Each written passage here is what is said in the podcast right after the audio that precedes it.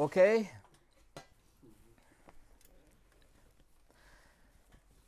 Je vous invite à ouvrir la parole de Dieu dans le psaume 116. Nous allons ouvrir la parole de Dieu dans le psaume 116 cet après-midi.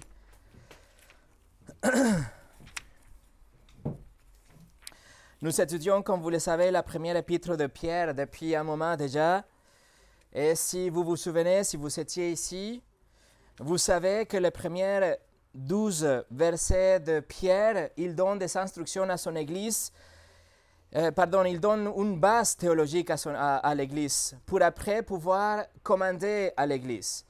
De première, la première épître de Pierre, de versets 1 jusqu'au 12, il nous donne la doctrine biblique qui concerne euh, tout ce que Dieu a fait pour nous en tant que des pécheurs et l'Évangile.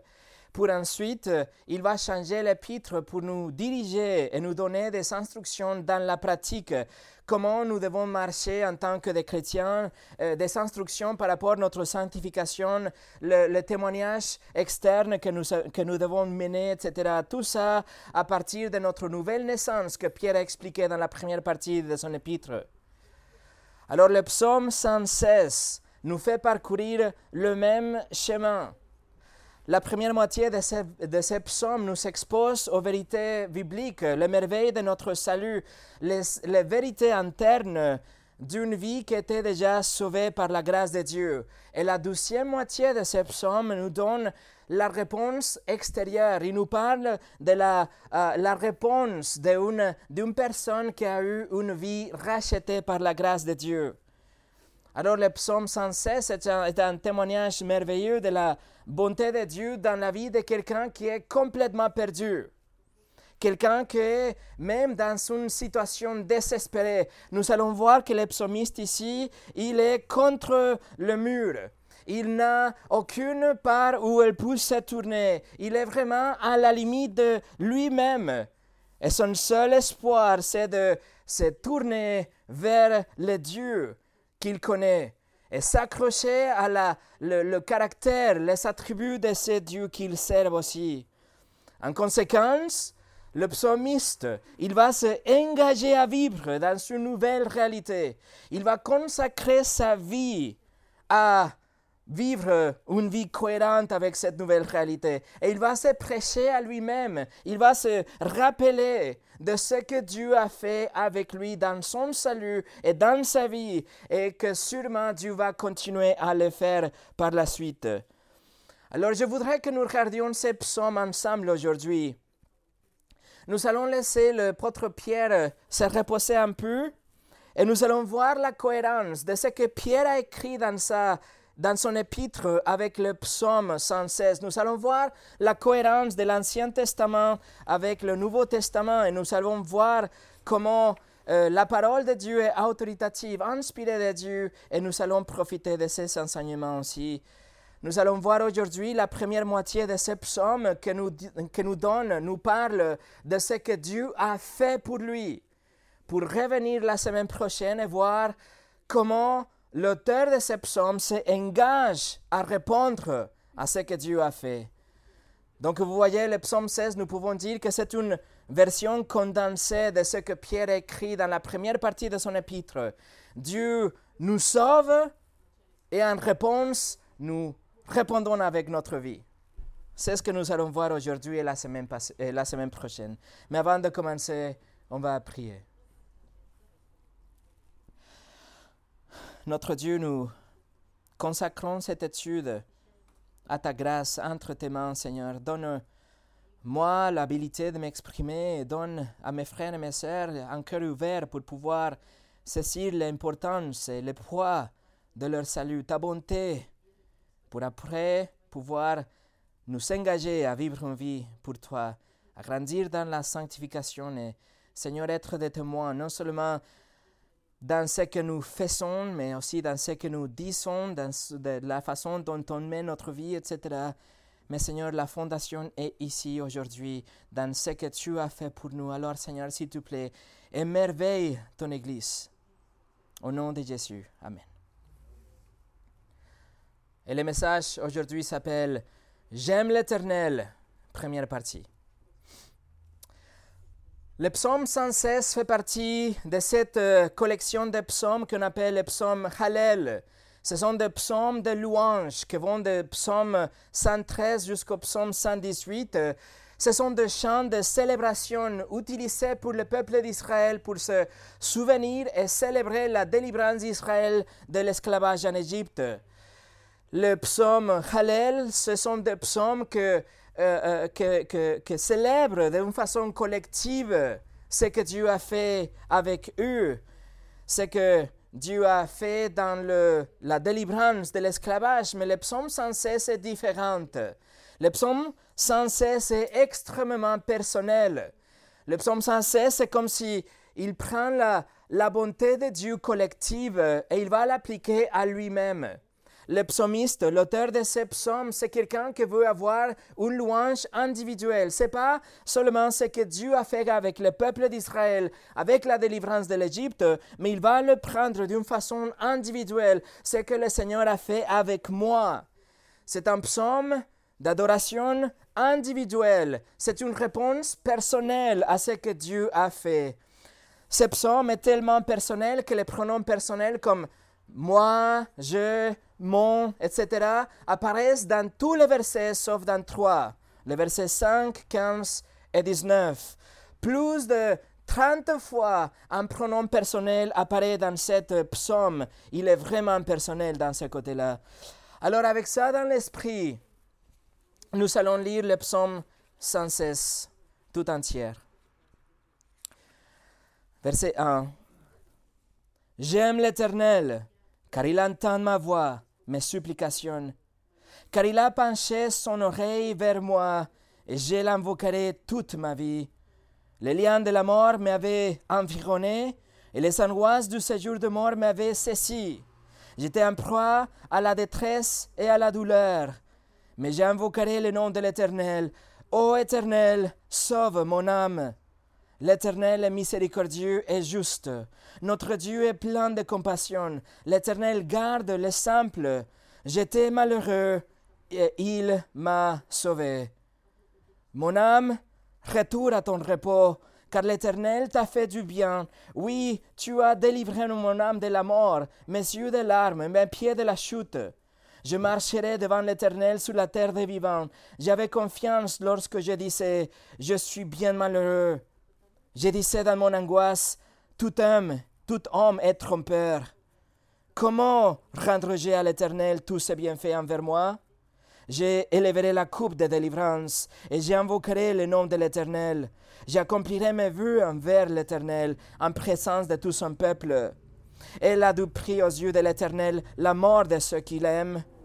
Écoute-moi, ô Éternel, car je suis ton serviteur, ton serviteur, fils de ta servante. Tu as détaché mes liens. Je t'offrirai un sacrifice d'action de grâce et j'invoquerai le nom de l'Éternel. J'accomplirai mes vœux envers l'Éternel, en présence de tout son peuple, dans les parvis de la maison de l'Éternel, au milieu de toi, Jérusalem. Louez l'Éternel. Ce psaume peut être divisé dans deux grandes parties. La première partie va de verset 1 jusqu'au verset 11, que c'est au sujet de ce que Dieu a fait pour le psalmiste. C'est ce que nous allons voir aujourd'hui. Et la semaine prochaine, la deuxième partie, c'est du, verset 12 jusqu'au 19, que c'est ce que le psalmiste va faire en réponse. En fait, la Bible LXX, la version la Septante, ou la Vulgate latine et même la Bible en russe séparent ces psaumes dans deux psaumes différentes suivant cette même division. Et de même, il y a de certains manuscrits en hébreu qui coupent le psaume dans deux psaumes différents. Et c'est comme ça que nous allons diviser notre étude aujourd'hui et les dimanches prochains. Donc aujourd'hui, nous allons voir la première moitié, ce que Dieu a fait pour le psalmiste. Et nous allons voir notre texte dans trois, ou sous trois sous-titres différents. Dieu entend, Dieu répond et Dieu est fiable. Voilà les trois sous-titres d'aujourd'hui. Première chose, Dieu entend. Regardez avec moi le verset 1. le psalmiste commence en disant J'aime l'Éternel, car il entend ma voix, mes supplications. Vous voyez comment le psalmiste commence avec une déclaration du cœur. Il ne dit rien d'autre que J'aime l'Éternel. Et comme vous le savez, derrière l'Éternel, nous trouvons le nom de Dieu. L'Éternel cache le nom de Dieu révélé au peuple d'Israël, Yahvé. Le psalmiste reconnaît tout de suite qu'il est en train de parler du Dieu d'Israël, pas du Dieu des Égyptiens ou le Dieu des autres cultures. Il dit, je parle de Yahvé, le Dieu de la Bible. Il ne parle pas du Dieu de l'athéisme de Dieu de l'humanisme, mais il appelle Dieu par son nom, le Dieu de la Bible. Et il dit, je aime ce Dieu. Et le mot qu'il utilise ici, c'est vraiment l'amour, que c'est ce sentiment que nous avons tous euh, euh, ressenti, c'est l'amour pour quelqu'un, c'est ce sentiment profond. Et le psalmiste ne cite pas commencer sa, son chant avec une déclaration de l'amour qu'il a pour, pour. Et nous ne devrions non plus nous gêner de déclarer notre amour pour le Dieu de la Bible. Et il dit, il le dit, pardon, il le dit parce qu'il le ressent, et comme il le ressent, il le dit. C'est tout, c'est tout court, c'est, ça. Et il parle d'un vrai amour. Il dit, je aime le Seigneur. Il utilise le même mot utilisé dans le, euh, la déclaration de Deutéronome 6, la prière schéma, le schéma Israël que les Juifs pieux, ils déclarent deux fois par jour, matin et soir. Deutéronome 4, euh, pardon, 6, 4, 5, qu'il dit Écoute Israël, l'Éternel, notre Dieu, est le seul Éternel. Et après il dit Tu aimeras l'Éternel ton Dieu de tout ton cœur, de toute ton âme et de toute ta force. C'est ce que le psalmiste est en train de dire. Je aime l'Éternel comme ça, comme c'était prescrit dans le livre de Moïse. Et en fait, ça c'est l'amour agapé que nous avons déjà étudié ensemble. C'est l'amour agapé du Nouveau Testament. Quand Jésus parle, ou il reprend ce texte dans Matthieu chapitre 22, il utilise le mot agapé et, il, a, il a juste reformulé ce que Deutéronome 6 euh, nous dit. Maître, quel est le plus grand commandement de la loi? Jésus lui répondit, Tu, agapé, tu aimeras le Seigneur, ton Dieu, de tout ton cœur, de toute ton âme et de toute ta pensée. Alors le psalmiste est en train de dire qu'il vraiment aime le Seigneur et il ne pas à déclarer son amour pour lui. Bien sûr, il est censé aimer le Seigneur, il est même commandé, selon Deutéronome 6, à aimer le Seigneur, mais il le aime parce qu'il a une expérience subjective aussi. Non seulement il a le côté objectif où on doit aimer notre Dieu et nous sommes commandés à aimer notre Dieu, mais il a le côté aussi expérientiel. Et c'est ce qu'il écrit à la fin du verset 1 et dans le verset 2. Regardez pourquoi il aime l'Éternel? Il écrit, car il entend ma voix, mes supplications, car il a penché son oreille vers moi et je l'invoquerai toute ma vie. Mes amis, Dieu nous entend. Et ça, c'est la raison pour laquelle le psalmiste aime le Seigneur. Dieu entend sa voix, non seulement oui, bien sûr, il parle, euh, pardon, il entend quand il parle avec Dieu d'une façon de prière, mais aussi il parle, et il écoute pendant ses supplications.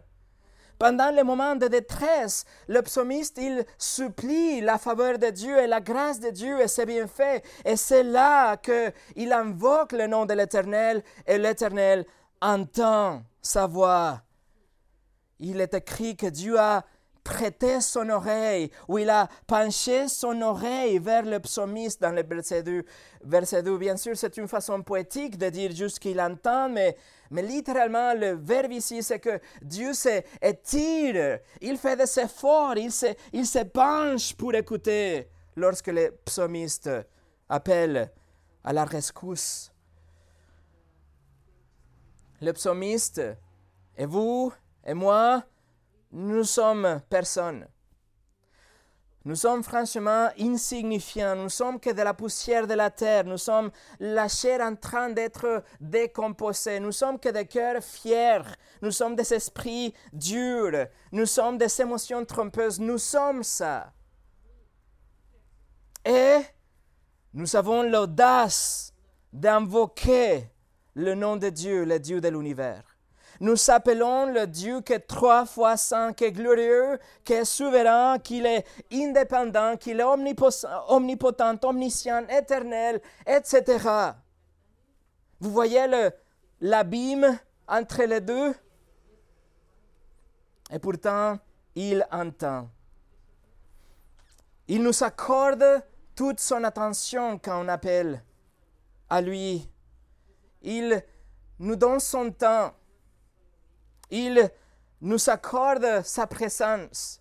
Nous avons des audiences devant le Dieu Tout-Puissant. Nous avons tous ici déjà fait l'expérience de ses soins. Il répond à nos prières dans sa providence, dans sa protection, dans sa provision et même avec des miracles.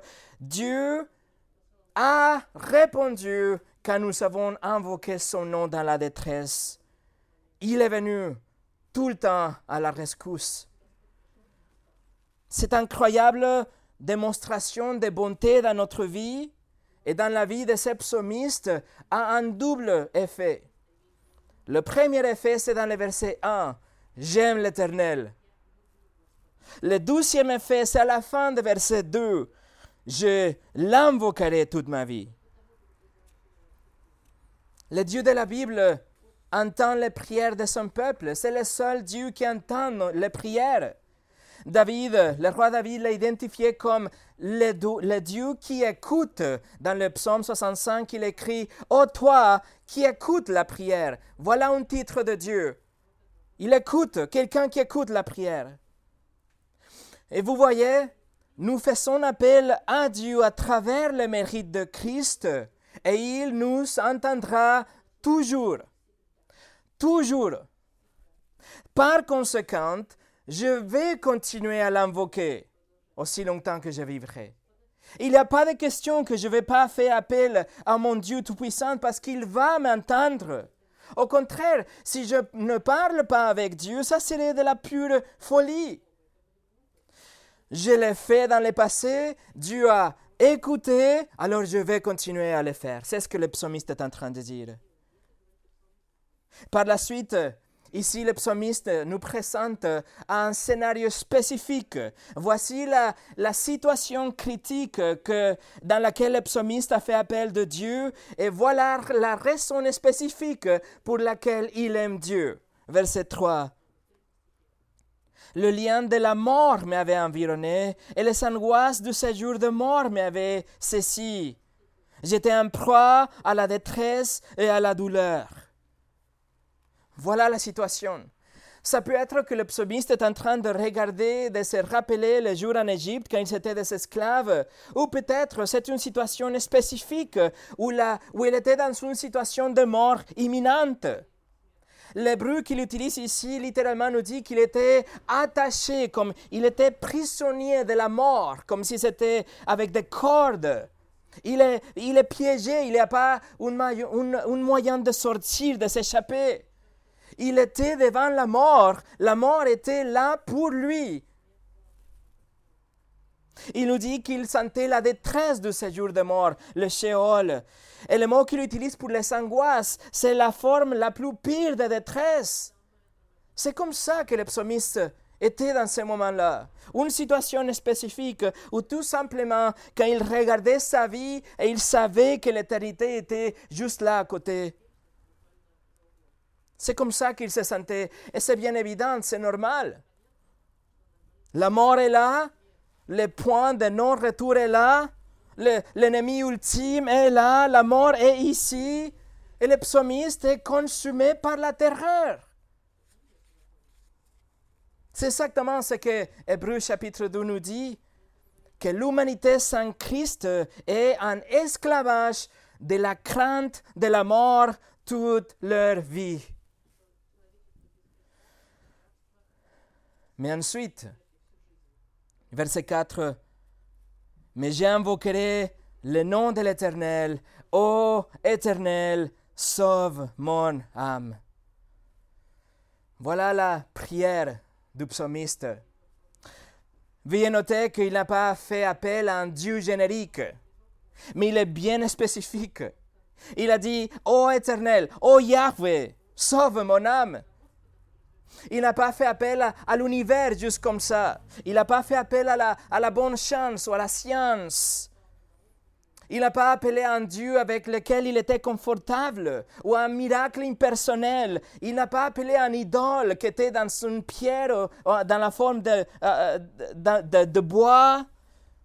Mais il invoquait le nom de l'Éternel, le Dieu qu'il connaissait, Yahweh le Dieu d'Abraham et d'Isaac et de Jacob. Il invoquait le Dieu et Père de notre Seigneur Jésus-Christ. Si vous vous souvenez, c'est comme ça que Pierre écrit dans sa première épître. Alors il a fait appel à lui d'une façon personnelle.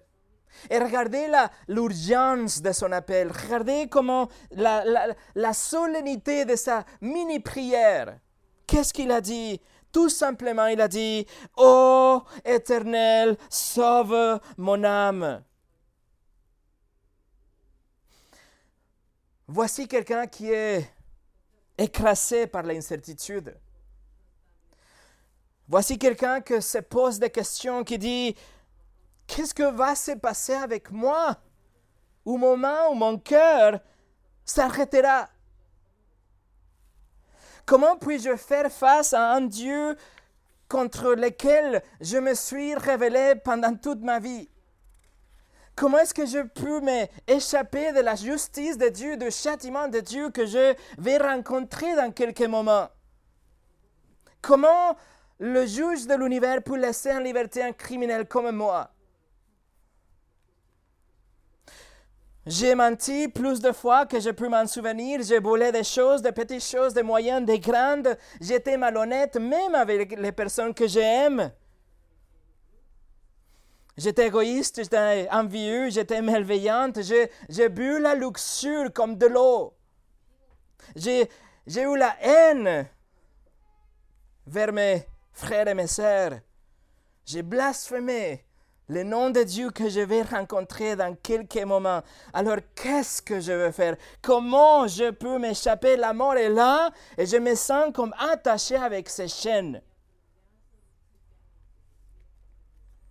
Et voilà le psalmiste, la situation.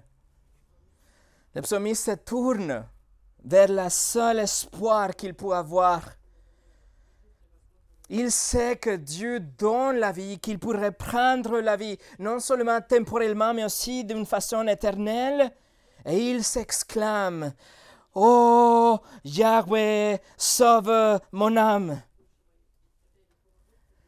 Vous voyez comment le vrai problème génère de vraies prières? Vous voyez comment la désespération du psalmiste a fait qu'il prie vraiment? Qu'est-ce qui peut être plus grand que ça?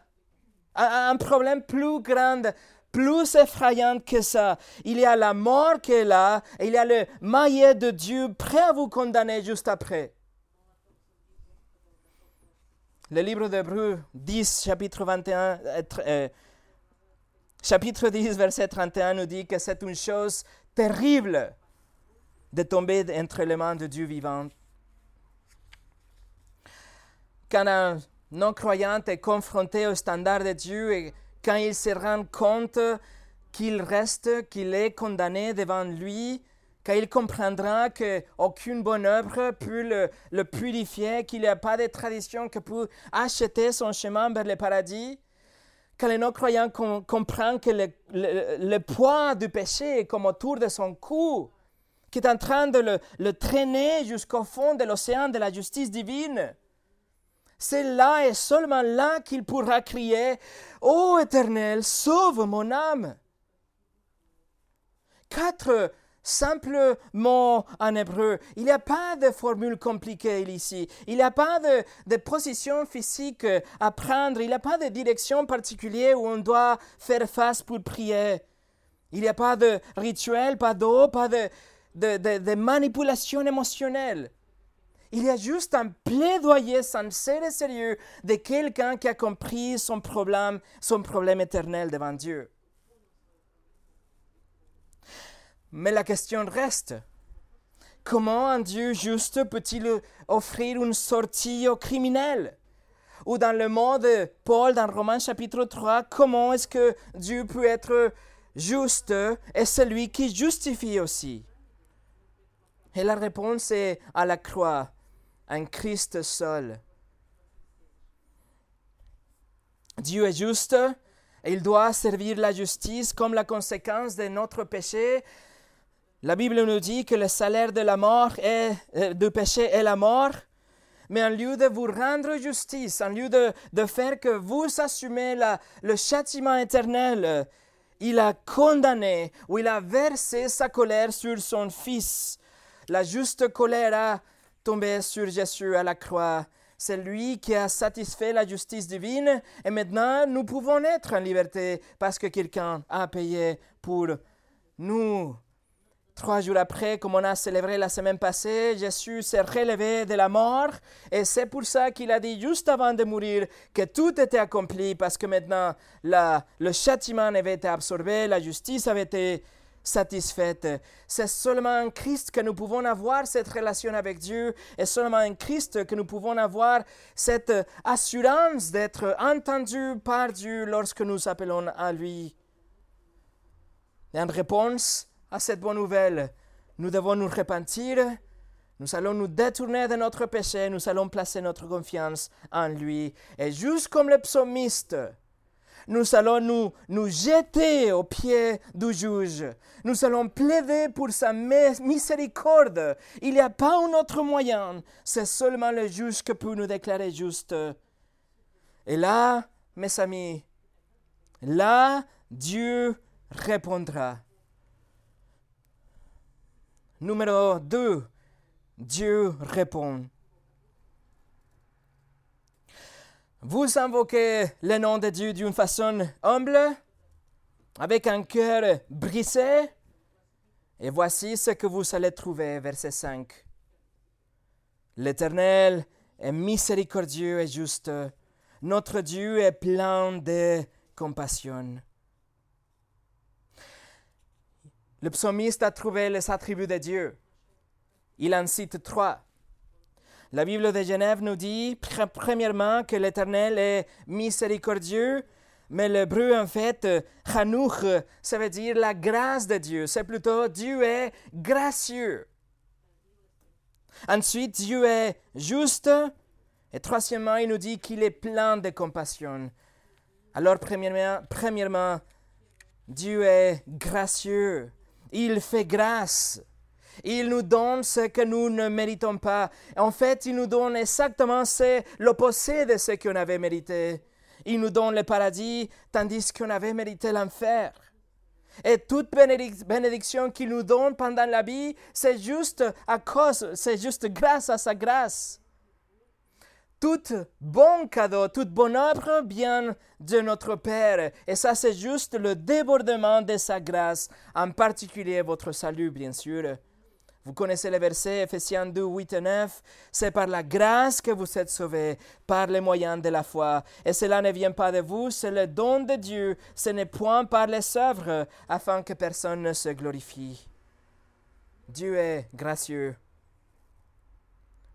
Doucement, Dieu est juste, il nous dit dans le verset 5, ce qui signifie que Dieu va toujours agir d'une façon correcte. Il va toujours faire ce qui est juste, ce qui est bien. Il agira toujours d'une façon cohérente avec ses attributs, son caractère. Il ne pourra pas être acheté, il ne peut pas être convaincu, il ne peut pas être soumis au chantage ou même soudoyé, payé en black il ne sera jamais déçu, il ne vous décevra pas, il n'aura jamais de double intention, mais il, il agira toujours avec droiture. Tout ce que Dieu fait, si nous sommes d'accord avec lui ou pas, ça sera toujours parfait, entièrement juste. Troisièmement, il nous dit que Dieu est plein de compassion. Ça veut dire qu'il n'est pas indifférent à notre égard. Dieu est affectueux avec nous. Il est disposé à faire du bien. Il se soucie de nous. Il est comme un père qui nous aime. Il veut être euh, euh, gentil avec nous. Et voilà ce que le psalmiste a trouvé quand il a fait appel de Dieu. Et c'est ce que les chrétiens nous avons trouvé aussi quand nous avons appelé Dieu au secours. Nous avons trouvé la grâce de Dieu, la justice de Dieu et la compassion de Dieu. Et le résultat, regardez le verset 6. Voici le résultat. Yahweh garde les simples. J'étais malheureux et il m'a sauvé. Le simple dans ces versets, c'est quelque chose de positif. Ça veut dire le humble. C'est pas comme le simple dans le livre de Proverbes que c'est quelque chose de négatif. Ici, dans ce cas, c'est plutôt le humble. C'est pour ça le, le verset 6 continue à dire J'étais malheureux. Mais en fait, le, littéralement, l'hébreu, c'est pas malheureux, c'est plutôt J'étais abaissé. J'étais humilié. J'étais réduit. J'étais rien. Et il m'a sauvé. Mes amis, l'évangile est ici. J'étais humilié, il m'a sauvé. J'ai reconnu que, que j'étais rien, ma petitesse, et il m'a sauvé. Dieu répondra tout le temps. Lorsque nous venons euh, devant lui avec un cœur humble, vous vous savez, il vous répondra il y a un cliché dans le monde qui dit que Dieu aide ceux qui s'aident eux-mêmes, ou aide-toi et le ciel t'aidera, ou aide-toi et Dieu t'aidera. Mais la vérité biblique est absolument l'opposé. Dieu ne viendra à la rescousse de quelqu'un qui pense qu'il peut s'aider elle-même. Il ne veut pas aider les indépendants et les orgueilleux et les forts, les sages. Mais Dieu viendra toujours aider les sans puissantes, les faibles. C'est ce que Jacques et Pierre ont écrit dans leur épître, en citant du livre des Proverbes. Il écrit Dieu résiste aux orgueilleux, mais il fait grâce aux humbles. Vous voyez, Jésus est venu à, trouver les perdus, à guérir les malades, à adopter les orphans, à guider les aveugles, aimer les démunis, à réparer les brisés, à pardonner les pécheurs, à libérer les esclaves, à nettoyer les salles, à justifier les criminels, à sauver les pécheurs. Il est venu pour les, les humbles. Quand vous vous humiliez vous-même au point de reconnaître que c'est comme ça que vous êtes, alors, quand vous êtes au, moment, au point le plus bas, c'est là que Dieu vient à la rescousse et il vous sauve. C'est ce que Paul écrit dans Romains chapitre 4. Il dit, Dieu justifie l'impie, le pécheur. Vous ne le méritez pas, mais Dieu fait grâce et il entend sa grâce vers vous. Et vous êtes sauvés par la grâce par les moyens de la foi. Et si vous avez déjà vécu cela, mes amis, alors le verset 1 de ce psaume est tout à fait naturel et sincère et constant dans votre cœur. Vous dites, j'aime l'Éternel. Je peux ne faire autrement. J'aime l'Éternel. Pourquoi, verset 6, il m'a sauvé? Écoutez ce que Spurgeon a écrit. On dit que l'amour est aveugle, mais quand nous aimons Dieu, notre affection a les yeux ouverts et peut se soutenir par la logique la plus rigide. Nous avons une raison, une raison surabondante d'aimer le Seigneur. Voilà, nous avons un, amour naturel pour lui. Nous avons un amour débordant pour le Seigneur, vers le Dieu qui a montré sa bonté et nous a sauvés. Et en plus, il entend notre, notre, notre cri de, de, pitié. Et une réalité si merveilleuse ne peut pas partir de notre, de notre esprit. C'est quelque chose que nous devons nous prêcher et répéter à nous-mêmes chaque jour. Et c'est justement ce que le psalmiste dit dans le verset 7. Il écrit, Mon âme, retourne à ton repos, car l'Éternel t'a fait du bien. C'est comme si le psalmiste est devant le miroir. Il est en train de se prêcher à lui-même. Il est en train de donner des instructions à son âme. Il dit, Mon âme, ne te souviens-tu de ce que Dieu a fait pour toi? Ne te souviens-tu de quand la, la mort est venue te saisir? Mais il t'a délivré physiquement et spirituellement. Qu'est-ce qui peut être plus grand et plus effrayant que ça, mon âme Ne te souviens pas? Mon âme, retourne à ton repos. Ne t'inquiète pas, oublie l'anxiété, poursuis la paix, fais confiance à Dieu, repose-toi en lui, mon âme, retourne à ton repos. Et regardez, mes amis, comment le psalmiste dit retourne. Ce que ça veut dire que il connaissait déjà ça. Il savait, ça veut dire quoi de vivre dans la paix de Dieu, de savoir qu'il était euh, euh, protégé. Il avait vécu d'une manière expérientielle. Il avait eu la paix de Dieu. Il savait qu'il pouvait faire confiance en Dieu entièrement. Et vous tous ici, nous tous ici, nous savons ça aussi. Nous savons comment c'est de rester dans la paix de Dieu. Nous l'avons déjà vécu. Mais l'agitation de la vie, les fardeaux que vous portez, l'influence de la culture, la crainte propagée par les médias, les restrictions, les contrôles et tout ça, tout ça fait que nous s'oublions parfois. Mais aujourd'hui, la parole de Dieu vous invite à revenir Dites à votre âme, retourne à ton repos, car l'Éternel t'a fait du bien. Et le psalmiste utilise ici un, mot pour, pour souligner, pour dire que Dieu avait fait du bien, mais d'une manière abondante, d'une manière généreuse. Dieu a été tellement, mais tellement bon avec chacun de nous tous ici. Et c'est justement que le psalmiste va décrire maintenant dans le verset 8 d'une façon graphique et poétique aussi. Verset 8.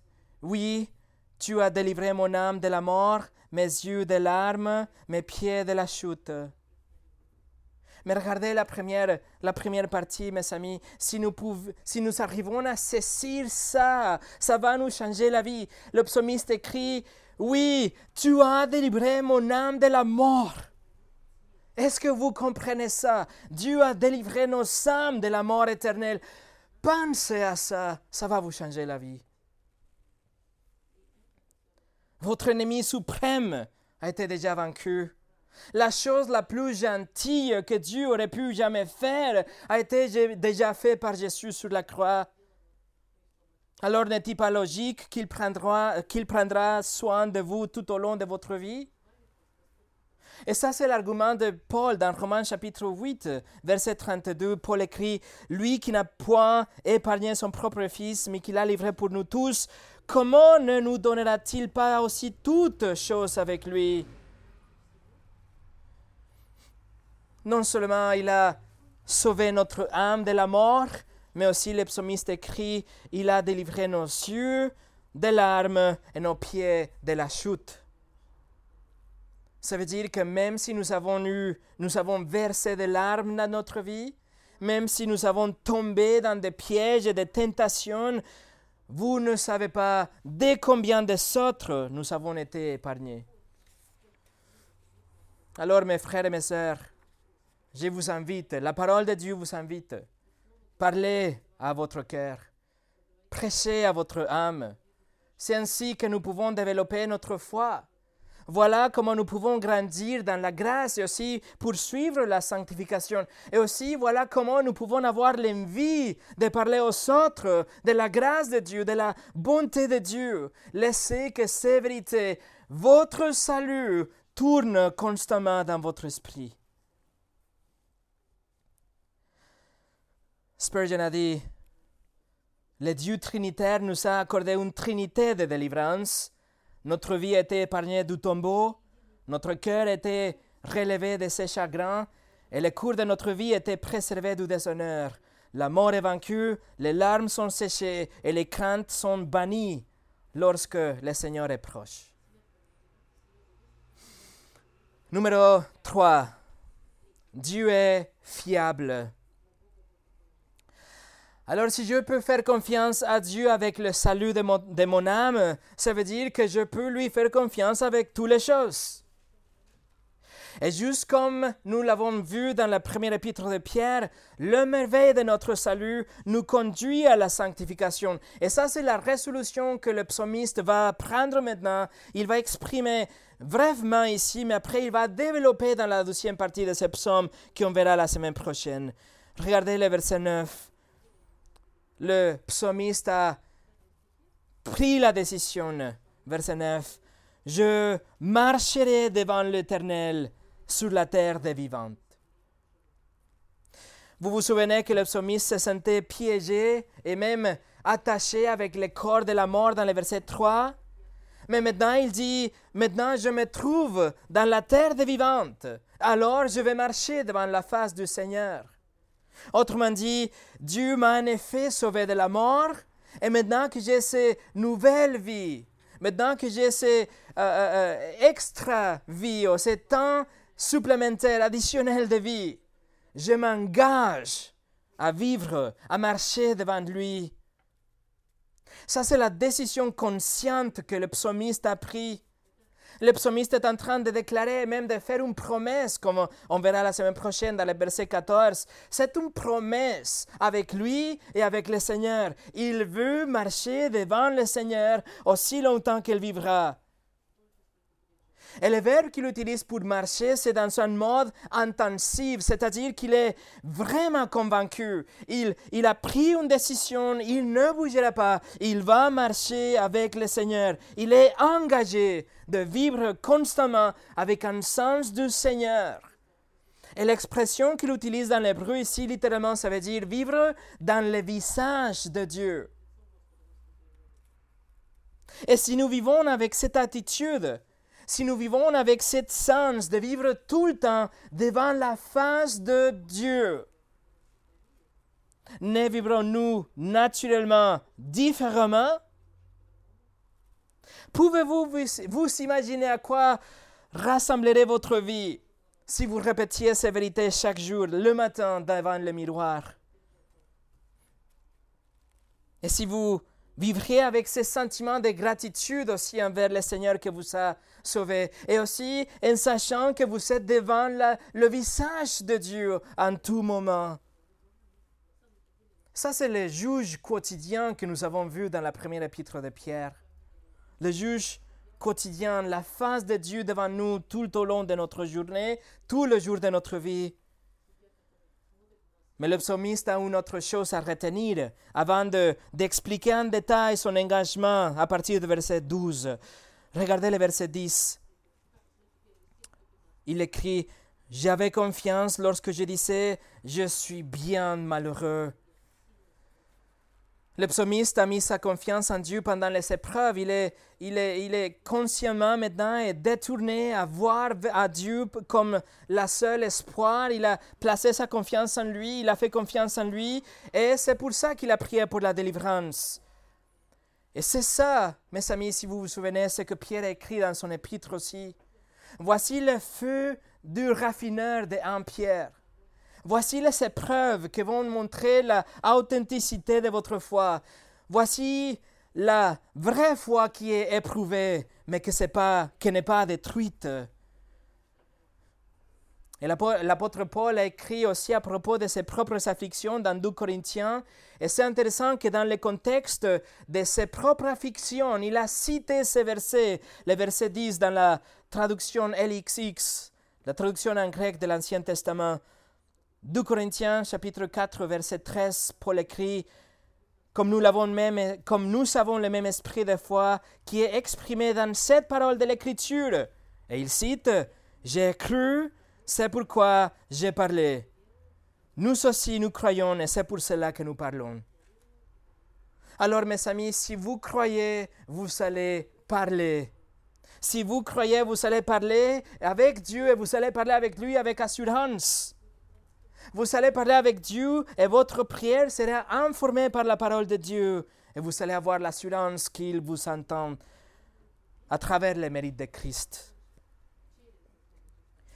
Et pour finir aujourd'hui, le psalmiste conclut cette première moitié de son psaume en affirmant pourquoi son premier réflexe pendant la détresse a été d'invoquer le nom de Dieu. Verset 11. Je disais dans mon angoisse, tout homme est trompeur. Le psalmiste avait arrivé à un point dans sa vie où il pouvait se rendre compte qu'il n'y avait pas de refuge dans les hommes. Que votre meilleur ami, votre ami le plus proche, il peut vous poignarder dans le dos dans un moment de faiblesse. La personne la plus vertueuse peut vous vendre pour le bon prix. Le psalmiste dit, tout homme est trompeur. Je ne peux pas trouver, un refuge dans les sommes. Dans mon angoisse, j'ai regardé, j'ai réalisé que tout était comme des écrans de fumée. C'était que de mensonges. Je ne peux pas mettre ma confiance dans les sommes. Alors mon seul refuge, mon seul véritable ami est le Seigneur Jésus-Christ. C'est lui et seulement lui qui ne me trompera jamais. Il est gracieux, il est juste, il est plein de compassion, il était généreux avec moi. Non seulement il a sauvé, ma vie de l'enfer, mais il a montré sa bonté avec générosité. Et voilà pourquoi je l'aime. Voilà pourquoi il déclare J'aime l'Éternel. Et il dit, je veux vivre tout au long de ma vie devant sa face. Je veux le servir.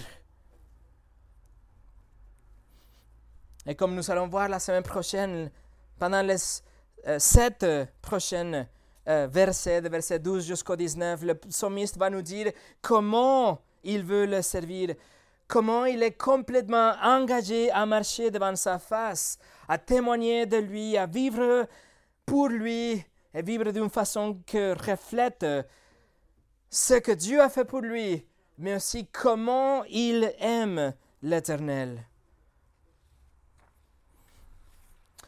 Prions ensemble.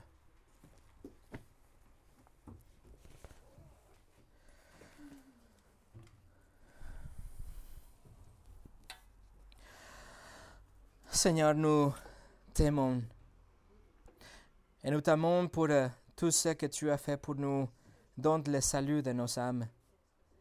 Seigneur, merci que nous étions complètement perdus, que la mort éternelle, la justice de Dieu était vraiment là. Mais toi, Seigneur, tu as fait grâce et tu as sauvé nos âmes. Tu nous as donné la repentance pour nous détourner de nos péchés. Tu nous as donné la foi pour croire dans ton Fils Jésus. Tu as mis notre péché sur la croix en lui et tu nous as crédité sa vie parfaite et juste. Merci que tu as tout fait pour avoir une relation avec nous, Seigneur, que tu nous as aimés en première et maintenant, c'est juste notre réponse que nous voulons t'aimer. Mais Seigneur, dans cette réponse, nous voulons nous engager aussi à vivre pour toi. Seigneur, que ce que nous avons vu aujourd'hui soit vraiment le moteur, la flamme qui va, qui va donner vie à notre engagement pour toi qu'on verra après.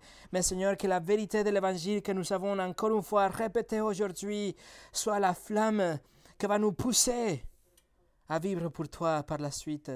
Seigneur, ne nous laisse pas être distraits par le monde, par tout ce qui se passe dans ces pays et ailleurs, mais que toujours nous trouvons le refuge en toi. Et nous te remercions pour ta parole qui est suffisante et parfaite. Au nom de Jésus. Amen.